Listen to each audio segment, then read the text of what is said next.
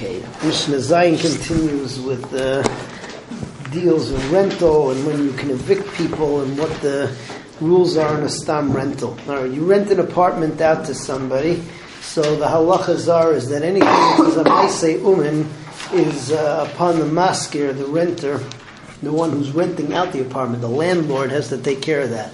That means that he has to put in a good door, he has to put in a good lock, he has to put in good bolts. Um, he has to put in air conditioning or whatever the normal thing, whatever the normal things there are over there. Anything that's a meisul men is uh, the deal of the Ba'al HaBayis. Anything though which is uh, not a meisul men, you know, knocking in a couple of nails, putting on a you know a shower rod that's you know that you can screw on or something like that. Simple things. So then uh, that that the tenant has to take care of. All right, then you get into an interesting issue. Let's say that you have a house, and then there's a chutzah outside of the house, um, and some el- somebody else's animals, you know, get parked in the chutzah, and while they're in the chutzah, so then they, uh, what's it called? They take care of their needs and produce fertilizer. So who owns the fertilizer, the Ba'al HaBayis or the tenant? So the Mishnah says that the Ba'al HaBayis owns it. All the tenant gets is the ashes out of his own furnace. But there's a machlokes rishonim over here as to what we're talking about. Rashi says it's talking about only a situation where the tenant rented the house, but the chutzah still belongs to Ba'al HaBayis. The Rambam says that even if he rented the chutzah, however, um, since the uh, Kinyan Aguf belongs to the Ba'al HaBayis, so then the chutzah is going to make a kinyan for the Ba'al HaBayis and not for the tenant. So that's Mishnah Zayin. A Maskir bayis l'chavera, somebody who rents out a house to his friend. A maskir chaya Bedeles, the maskir has to provide the door or fix the door. Baneger is a bolt. Ban Manul is the lock. B'chol davar shemaisa umin, and anything that you need a professional in order to install, in order to take care of. But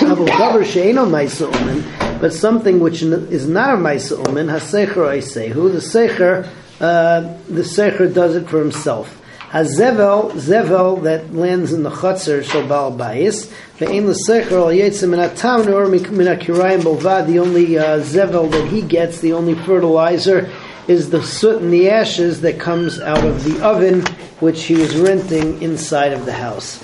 Okay, moving on to Mishnah Ches. Mishnah Ches also a very famous Mishnah, uh, talking about uh, if I make a rental agreement by the month or by the year. The halacha is is that if I make a rental agreement by the year, and then uh, Beis Din decides to add an extra Adar that year, I'm not talking about where it's set, right? They added an extra Adar, so uh, if the contract says a year, so then the socher wins.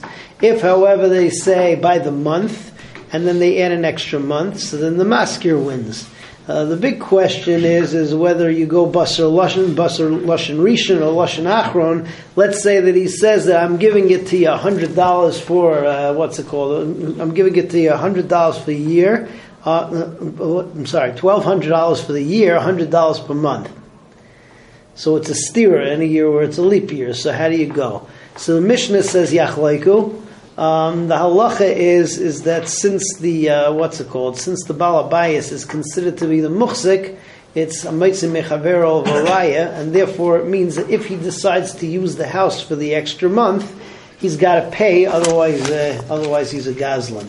So that is Mishnah Ches. Hamaske bayis l'chavera l'shana. Somebody rents out the house to his friend for a year. N'sabra l'shana, n'sabra l'secher. So then the socher gets the benefit because a year is a year. Hisker le'la chadashim, but if he goes by months, n'sabra l'shana, n'sabra l'maskir, he gets an extra month.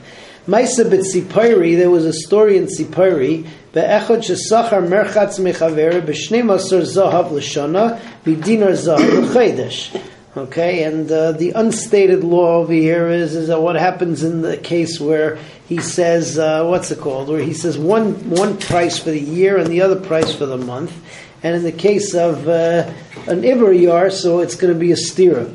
But myself ne'ram shum galil, ne'ram yasi, ne'ram yachleiku as chodshei ibur, that they split the chodshei ibur. However, it's not the halacha. The halacha is, is that the socher has to pay the maskir for the chodshei ibur. Be'ez Hashem will continue tomorrow with Mishnah Ches and then going on to Parak Ches, Mishnah Aleph. Have a good night.